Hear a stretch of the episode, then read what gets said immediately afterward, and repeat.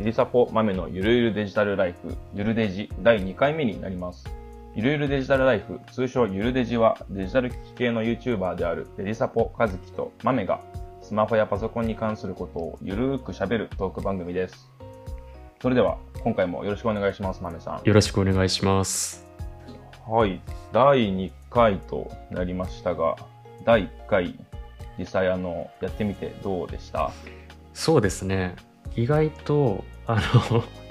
うまく編集したら、ちゃんと自分が喋れてるな、うんうん。っていうような感じでした。そうですね。まあ、ね、第1回はこう、そんなに大っぴらにせずに配信してみたので、そうそう。なんか、あんまりまだリアクションね、ないですけど、僕ら的には良かったんじゃないかなと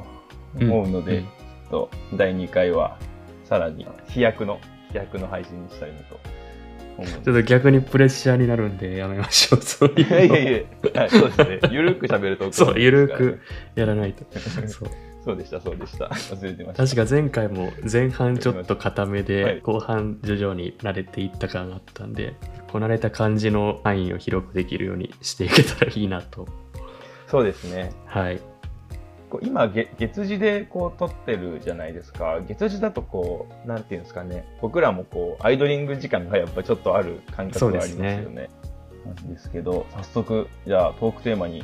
入っていきつつなんですけれども、はい。まあ、今回なんといっても、アップルイベントが、えー9月の15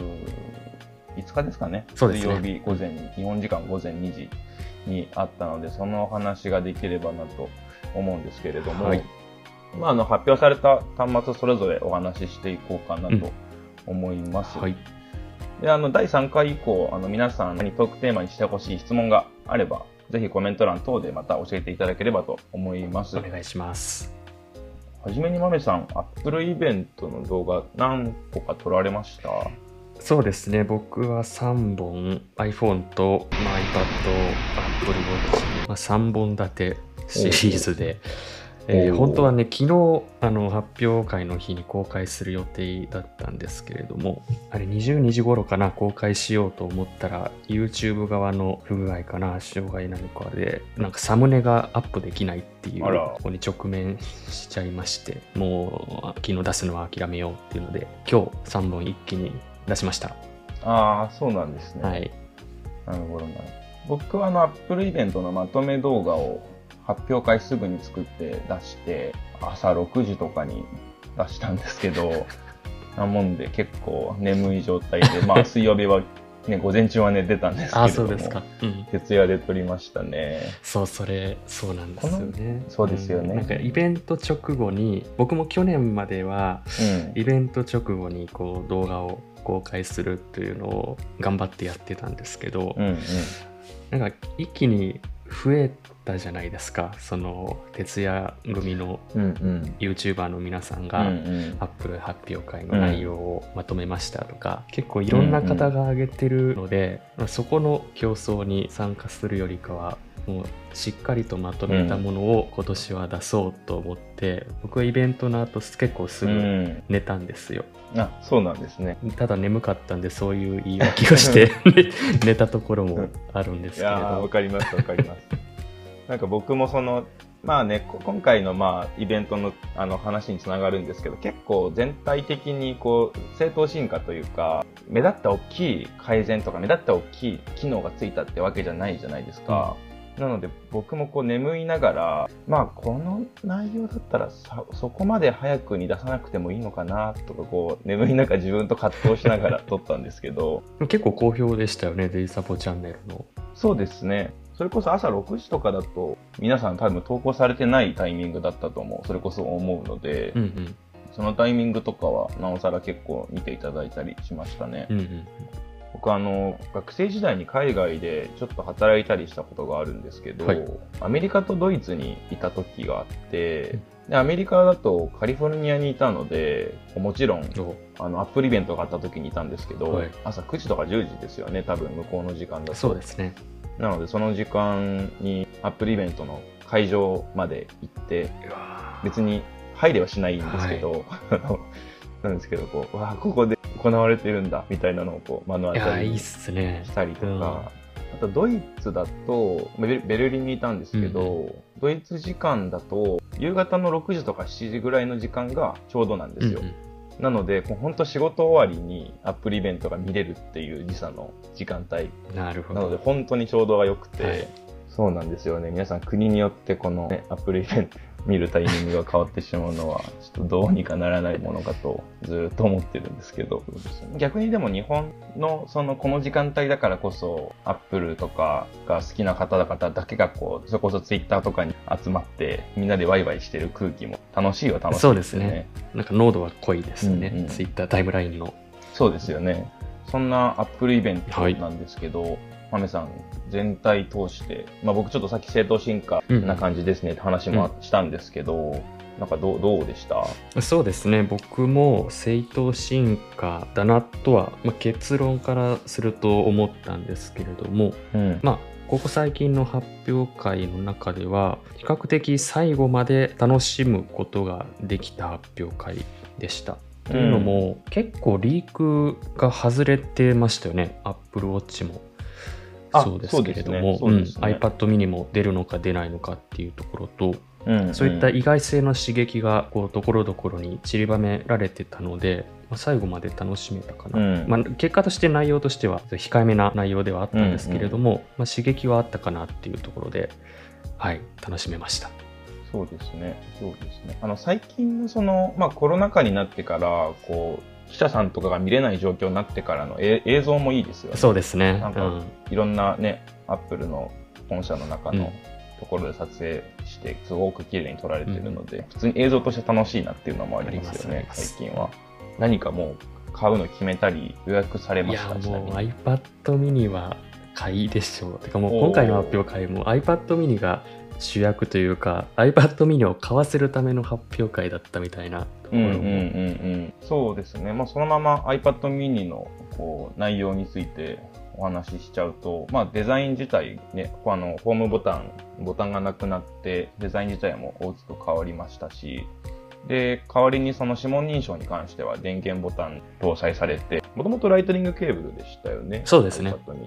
そうですよね。それがまあ USB-C っていう、まあ他のパソコンとかでも使われているような標準規格のケーブルに変わったりとか、まあ、カメラができたり、まあ、もちろん Apple Pencil が使えるようになっていたりとかっていうところで、割と大きく変わったのはやっぱ iPad mini でしたよね。うんこれから iPhone の話とか Apple Watch の話この後になりますけど、まあ、変化になんか乏しいというか、まあ、正当進化が続いている中で、iPad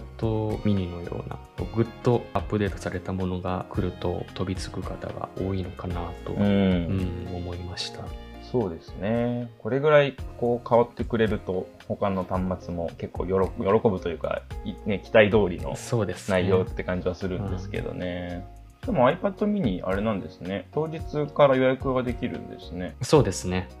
えちなみにマメさん今 iPad を持ってます？何かミニミニなりエアーなりプロなり。僕は iPad Pro だけ持ってあ、ます。そうなんですはいね。こう、プロ、プロ何インチですか？えっ、と、12.9インチ。あ、そうなんですね。あ僕もプロの12.9持ってるんですけど、は僕プロを今それこそ持ってて、まあ絵描いたりとか仕事で使うものをバーッとメモ書き程度に使うとか、そういったこう用途が多いんですけど、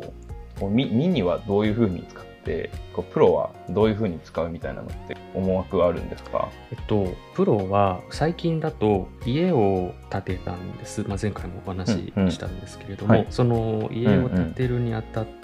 まあ、間取りを考えるとか、うんあと打ち合わせの内容を、まあ、ペンでまとめるとかそういったまあ打ち合わせでハウスメーカーさんのところに行ってっていうのに使ってましたね。まあだから人に見せるのには大きい画面が見やすいかなというのでなかなか活躍してもちろん Apple Pencil の2世代も使えるしというので、まあそういった自分が映像を楽しむというよりかは、まあ、人に何かを見せるときに活躍してました。それが iPad Pro。で、今度、うんうん iPad mini を家で使おうと思ってまして、今ずっとあの家で YouTube 見るとか、まあ、Twitter 眺めてるとかは、基本 iPhone でうんしてるんですね。で、まあ、それにもう慣れちゃっうんうんうんて、うん何の不自由も感じてない自分がいるんですけれども、まあ、よくよく考えると、YouTube 見ながら Twitter ながら見した方が効率いいじゃないですか。うんでそういったことを今の iPhone じゃできないので、もう家のメイン機として、まあ iPad mini が1台あれば、リビングに行ったり、自分の部屋を行き来しながら、YouTube 見て、Twitter 見て、もう完全に娯楽端末として買おうと思ってます。なるほど、なるほど。確かに8.3インチでこう、まあ、割とギリギリ、ね、あの片手でも持てるサイズだしそこで2画面見れるのはいいですね。うんうん僕今 iPad Pro を使ってて、まあ、さっきのそのメモ書きに使うって話もあるんですけど、はいプロの12.9インチ結構高いじゃないですか。そうですね。ですよね。で、Apple Pencil とか、あとはそのキーボードとかをまた揃えたりすると、普通にノートパソコンぐらいの値段になるなーってかなったなーって思いながら買ってはいるんですけど、めちゃくちゃ使いこなせているかというと、そそうでもないというか、もうちょっと使いこなさないと買って投資対効果が合わない感じがうんうん自分でしてて、そうするとこうミニとかも一歩構えるというか、使いこなせるかな自分って思うんですよね。なんかあの結構 iPad、まあミニとかもそうですし、プロとかもなんですけど、こうクリエイターさんが使う、まあ絵描いたりとか、音楽、楽曲作るとか、そういったところの機能とかもすごく充実してるじゃないですか。はい。なんか、ああいったところがこう、使いこなせるようにとかできたりする人だと、なおさらにこう、iPad 活用するんだろうなと思ってて、うんうんなので、その、もったいないので、クリエイターになろうかなと思ってます。あ、そうですか。そう。びっくりした。いきなり。それはあれですか？音楽作ったり。あ、音楽作ったり。なるほど、なるほど。うん。音楽好きなので、なんかそういったところに使おうかなという宣言なんですけれども、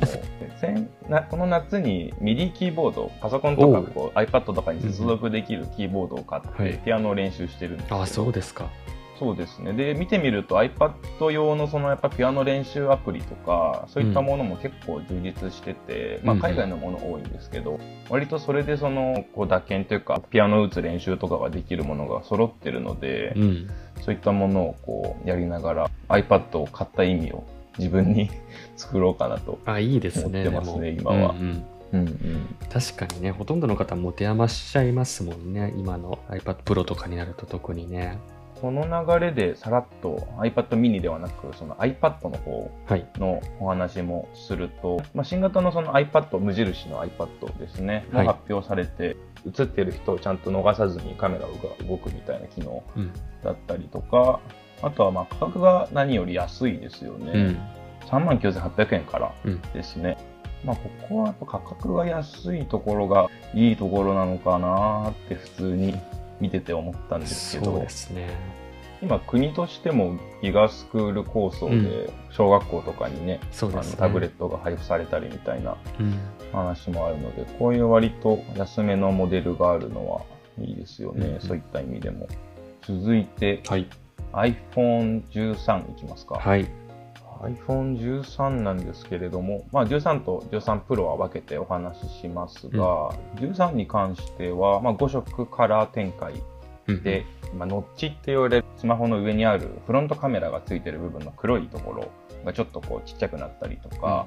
あとは性能向上だったり、ディスプレイが明るくなったりみたいなあたりですかね。そうですね。あとまあ一つ、まあこれは iPhone13 に限らずですけど、シネマティックモードっていうその撮影中にこうピントを自動的に動かしてくれたりとか、うんまあ逆に撮影後にでもそのピントが変えれるみたいな機能がついてるのは、こう面白いというか本当に最新の技術だなって気はしてるんですけど、うん割とそんなところでしたよね。はい。そうです。カメラの位置が可愛いなっては思いました。斜めにこう、あのカメラ2つあ、思そうですね。対角線上に並んでるのそうですね。うん大学線上になってるのは可愛いなと思ったんですけど、まあ、カラー展開も結構いいなとは思ったんですけど、そんなもんでしたよね。そうですね。うん、あまり、あまりというか、まあ、大きな変化はない。そうですね。なんかあの、噂、初め噂されてたやつで、その、アメリカ的に13っていう数字が不吉だから13にならないんじゃないかみたいな話もありましたよね。でも普通に13で出したなと。そう、あれ僕不思議だったのが、なんかそういう噂が流れてる時に、その iOS は13普通に出たじゃないですか。確かに。だから普通に出るやろうと思ってて。うん そうそうそう。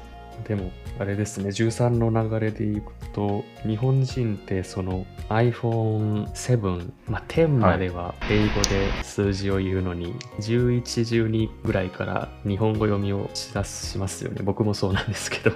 確かに。確かにですね。不思議。不思議不思議というかまあ、iPhone13 とは言わないですもんね。いやーでもわかります。iPhone10 ってダサいですよね。そう、そう。あの僕、まあ、iPhone というか Apple の話じゃないんですけど、ジリサポで動画作ってて、はいあの、Windows のこうバージョン、OS のバージョンも、今主流なのって Windows 7うんとうん10と8.1なんですよね。で、8.1だけ日本語で言うなと。8.1とは確かに言われてるなとか思ってて、それは解説動画作ってて思ったんですけど、自分で。今日は Windows 7と8.1と10の内容についてお話ししますみたいな。どうしてもなってしまうな。なるほど。そうですね、本当に。なんか一部この、ここだわってる方といいますか、まあ、ちゃんとしてる方がコメントで、僕ようんうんくあの iOS も14とかいう言い方するんですけど、うんうんなんか14っていう言い方は気持ち悪い14だろうみたいな、そういったコメントをいただいて、こう歯がゆい気持ちというか、まあ、一般受けするのはきっと14なんだけど、まあ確かに正しい読み方はそっちですよねとか、難しいですよね。確かに確かに配信者側に難しいですね。このままはい13プロですね。はい、すすいまかせん、話、ちょっとだいぶそれま不思議な、したけれど不。思議な数字の、はい 不思議な数字のお話が5分ぐらい続いた気がしますしたけ。ど。はい。次行きましょう。iPhone13 Pro ですね、あちなみに僕、Pro Max を買おうと思ってるんですけど、プロに関しては、こう新しい色、シエラブルー、薄い青の色ですね、うんが追加されたり、まあ、こちらも上のフロントカメラの部分の黒い部分が縮小されたり、うん。あとはスーパーレティナ XDR ディスプレイって結構いかつい名前のディスプレイですけれども、まあ、すごく綺麗なディスプレイが採用されているのと、あとはフレームレート 120Hz と、まあ、画面のね、コマ送りの数が増えて、滑らかなアニメーションがついたりとか、滑らかな表現ができるようになるというあたりとか、あとカメラですね。カメラ、まあ昔、前から3つついてますけど、1つがその超広角のカメラになってて、それがこうマクロ撮影に使えるとうん。いうところとか、プロマックスに関しては、えっと、今までの iPhone 史上一番長いバッテリー駆動時間になっていたりとか、あとび時代だなと思うのは 1TB の容量のついているので、このあたりはまあちょっとプロ感がありますけど、これもまあ基本的にはまあ正当進化っていう感じですかね。青は結構可愛いな。あ、そうですね。うん青は可愛いですね。あの、うんうん iPad mini もそうですけど、女性にも持ちやすい色味が増えてきた感が、なんかプロって今まで深緑だったり、紺だったりって、に。うんしかもプロって名前ついてるしっていうので、まあ、男の人、うんあっていうか女の人が持ちづらい雰囲気みたいなのはありましたけど、まあ今回のような、ねうんうん。淡い色合いであればこの色可愛いから持ってみようって、ね、女性の方でも持ちやすくなりそうな気はしましたね。うん、全体あ今ってこう Mac もねあの iPhone に限らず、iMac とかもすごい可愛い色がね。カラーバリエーションとして展開されてたりもしますしね。あとサイトのその説明とか見てても思うんですけど、カタカナやっぱ多くて難しいものは難しいんですけど結構なんですかね。やっぱ iPhone 自体がいわゆるガジェットが好きな人たちだけのものではなくやっぱりこう一般大衆に対して、あの欲しいものとされるための表現が結構使われているなって気もしてますし、で今回とかの発表特にでしたけどやっぱカメラ写真綺麗に撮れますっていうのがすごくどの端末にも押されていた印象もあって、そういったところってやっぱそのやっぱみんなカメラ写真撮るの好きなので、綺麗に撮りたいっていうのは絶対ありますし、まあ、カメラが変わったとかは結構あの普通の人でも結構分かりやすい変更点だとは思うので、まあ、そういったところでやっぱりこうそういう大衆を意識されたカラー展開とか、まあ、性能のその比較みたいなところは書かれているのかなってちょっと思ったりはしましたね。そうですね。なんかこんな色もあったらいいのになって全体通して思ったりします？意外とこう、例えば iPhone13 とかでも、黄色とか緑、そこまでこう、奇抜な、奇抜でもないですけど、そういった色は出ないですよね。割と赤とか青、まあ赤はもともとありますけど、青とか白とか、ちょっと抑えめのカラー展開というか、展開するものの抑えめだなっていうのはすごく印象としてあるんですけど、まあきっと今までの売り上げと紐づいてこの色になってるんでしょうけど、意外とみんな抑えめの色を選ぶのかなって気はしますよね。そうですね。やっぱケースとかでね、変えたいんですかね、うんうんみんな。確かに。なんか僕が YouTube のコミュニティで取ったアンケートだと、8割以上の方がケースをつけてるっていう回答数としては、そうですね1万人以上の方が回答してくれてたんですけど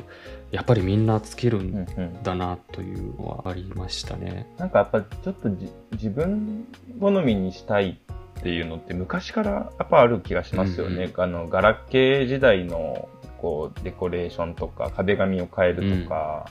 あとはパソコンであっても、まあもちろん壁紙変えれますし、昔はその Yahoo 検索のところでこうちょっと自分好みにデザイン変えたりできるとか、まあ、特にそんなにこう事業ビジネス的に意味はないんですけどそういうのができた方がみんなやるし嬉しいみたいな、やっぱカスタマイズ感がある程度あった方がというかみんなそこにこだわるんだなって思ったりはまあ自分もですけど、しますよね。そうですね。やっぱそうですよねみんな。森さんケースも作られてますもんね。あそうです。デデンというショップを運営しています。これはそれこそまた13用のケースも考えられたりしてるんあはいですか、あのもうすぐアナウンスさせてもらうんですけれども全ての製品で13シリーズ対応しますというので、はい、えー特にそこってこうあの新しい、まあ、13が入る13なり13プロで使えますよっていうのがあったとして、なんか困る困るというか大変なことってそんなにないんですか？あの iPhone13、13ミニはいいんですけれど、プロシリーズになると、うんうんカメラ部分そのものが iPhone の横幅の半分以上を占めるようになっちゃったので、iPhone ケースのデザインの見える部分っていうのは狭まっちゃうっていうのはありますね。まあ、毎回デザイナーさんに直接お願いしてこういう感じでってお伝えするんですけれども、まあ、その辺も考慮してもらうように話し合いながら進める必要はありそう。えー、わかりました。じゃあ最後ですかね。Apple Watch も発表がありました。シリーズ7ですね。7じゃなくて、シリーズ7が発表されましたけれども、まあ、形は基本変わらずで、まあ、あの、こう、なんていうんですかね、フレームがこう細くなったおかげで、ディスプレイ全体としては大きくなったっていうのは、まあ、前からずっとそうですけど、大きくどんどんなっていっているっていう感じうんでしたね。あとは、フルキーボード、まあ画面が大きくなったことで、普通のキーボードと同じものが表示できるようになったりとか、まあ耐久性なり防水性が上がったりっていうところ、防塵性ですかね、はあったと思うんですけど、これも買いかと言われると、まあ僕今シリーズ4ですかね、使ってますけど、うん、これでいいかなって思ったりは してますね。えーシリーズ4って常時点灯ついてましたっけ？ついてないですね。なるほど。ついてないんですよ。意外といいかもしれないですよ。あ、本当ですか？常時点はい。灯。。あの、常時点灯あるかないかは結構違います。うん、僕も買うまではあのその機能を重視してなかったんですけれども、いざ買ってみると、うんうん。本当に普通の腕時計と同じになるんですよ、条件として時計を見る条件としては。そのかざさなくても見えるっていう、まあ、そのところなんですけれども、それが日々のことだとストレスフリーというかうん。使ってみて分かるこの重要さみたいなのは結構あったりするんで。なるほど。うん。まあ、今確かに、こう、ね、常時点灯しない、まあ、このシリーズ4とかだと、ちゃんと手を動かして自分の顔に向けないといけないわけなんですけど、まあ、それをせずともチラッと見るだけで表示がわかるのは、時計としては当たり前なんですけどね、今までできなかったのがやや昔ってところではあるんですが、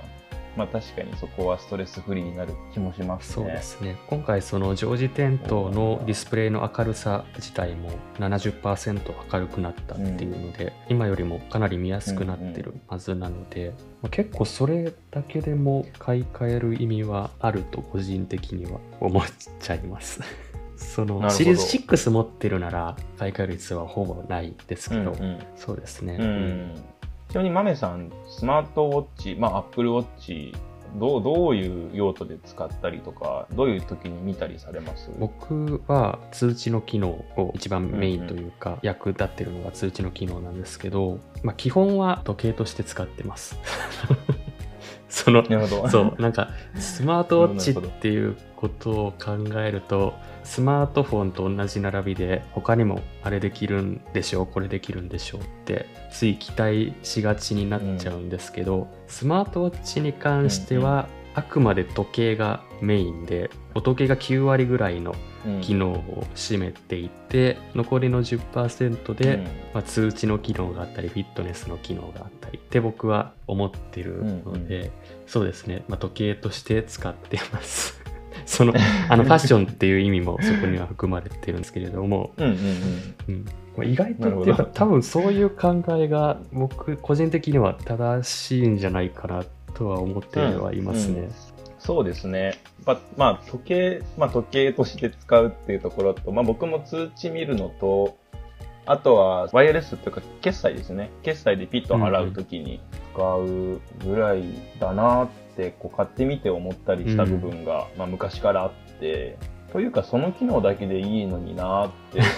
だそれで安くしてくれたり、バッテリーが持つならそっちの方がいいなとも思ったりしたんですけど、で、ウェナ、ウェナって知ってます、?WENA っていうスマートウォッチ、ソニーが作ってるやつですね。あれとかってその時計の頭の部分とかは普通の時計として選べて、ただな内蔵されているものがそのスマートウォッチなので通知が見れるなり、まあ、電子決済ができるなりってところで、それこそスマートウォッチの中に最低限必要だよねって部分は残しつつ、で、腕時計、ほん普通の腕時計のように見えるみたいなものをこう作られていて、本当にこう最低限の機能だけ抑えた腕腕時計っていうところが、なんかコンセプトとしてすごくいいなとうんうん。思って好きなんですけど、まあ、持ってはないんですけど、あの、一度その製品の展覧会みたいなトレードショーみたいなところに仕事で行った時に、ウェナのチームの方々がいらっしゃって、で、当時僕学生だったんですけど、非常に好きで、ファンですって言って握手してもらったぐらい、こう、うん。アイデアが好きでしたね、あれとかは。そうですよね。やっぱりこう、フルスクリーンのスマートウォッチに抵抗のある方っていうのは結構いらっしゃって、っていうのと、まあ、最低限のね、機能が、スマートウォッチとしての機能があればいいっていうニーズは、今も結構ありますもんね。うん、そうですね。他に視聴者の方ご存知であればぜひ教えてくださいませ。はい。今回そんなとこですかね。そうですね。僕今あの普段使いで使ってる端末が iPhone XS なので、まあこれもその iPhone13 がきっと出るからってことで、一回スマホ壊れた時につなぎで買ったやつなんですけど、なので今回はフルフルの iPhone13 Pro の Max を買ってやろうというところで、まあ別に12 Pro Max でもいいかなとは思うんですけど、せっかくなので、プロ13にしようかなっていうね、感じではあります、でも13にみんな期待してたので、マスク対応ですよね、そういえば。ああ、うん確かに確かに。これって日本人だけが言ってるような気もせんでもないというか、もうね、海外ではマスクしなくていいよみたいな場所があったりして。うん、そうすると確かになんか一時の需要というかっていう話にもなりかねないなとも思いますし、割と僕はあの Apple Watch と今ね、連携させると Apple Watch が近いところにあって自分がつけてさえいればマスクしていてもロック解除できるっていう機能があったりするじゃないですか。あれで割と便利に使えてるので、あんまり困ってないですね。そうですね。確かにそこはあったかもしれないですね。あとはまあ全体としてですけど、まあカメラ、まあプロとかそうですけど、カメラ周りとかはね、ぜひこう自分で撮影したりとかして、ちょっとか他のサンプル写真が増えてくると欲しくなったりするのかなとか、あとプロに関してはね、あのさっきのフレームレート 120Hz って、まあすごく滑らかに画面が動くってところは、これは実際試してみてみたいなとは思ったりはしますね。そうですね、そこは僕もぜひ実物を早く見たいなと。じゃあ、そんなとこですかね。今月は。そうですね。本当に楽しいうん発表会でした。ね、起きてみる会があったといいますか。うんそうですね。いいですよね。次いつなんでしょうね？どうでしょうね。噂だと今月も1回かね、来月に MacBook Pro かな？あたりと AirPods あたりでするんじゃないかみたいな、ねね話もありますけれども。そっちの方が気になるかもな。はい。またぜひそのあたりとかの内容もそうですね。お話しできればなとはい。思います。はい。はいでは今回は以上になります。えーこんな感じでまた、えーと、最近のお話、毎月お話できればと思っておりますので、視聴者の皆さん、感想はコメント等へ、よろしければ高評価やチャンネル登録等もよろしくお願いいたします。それでは、次のゆるデジで。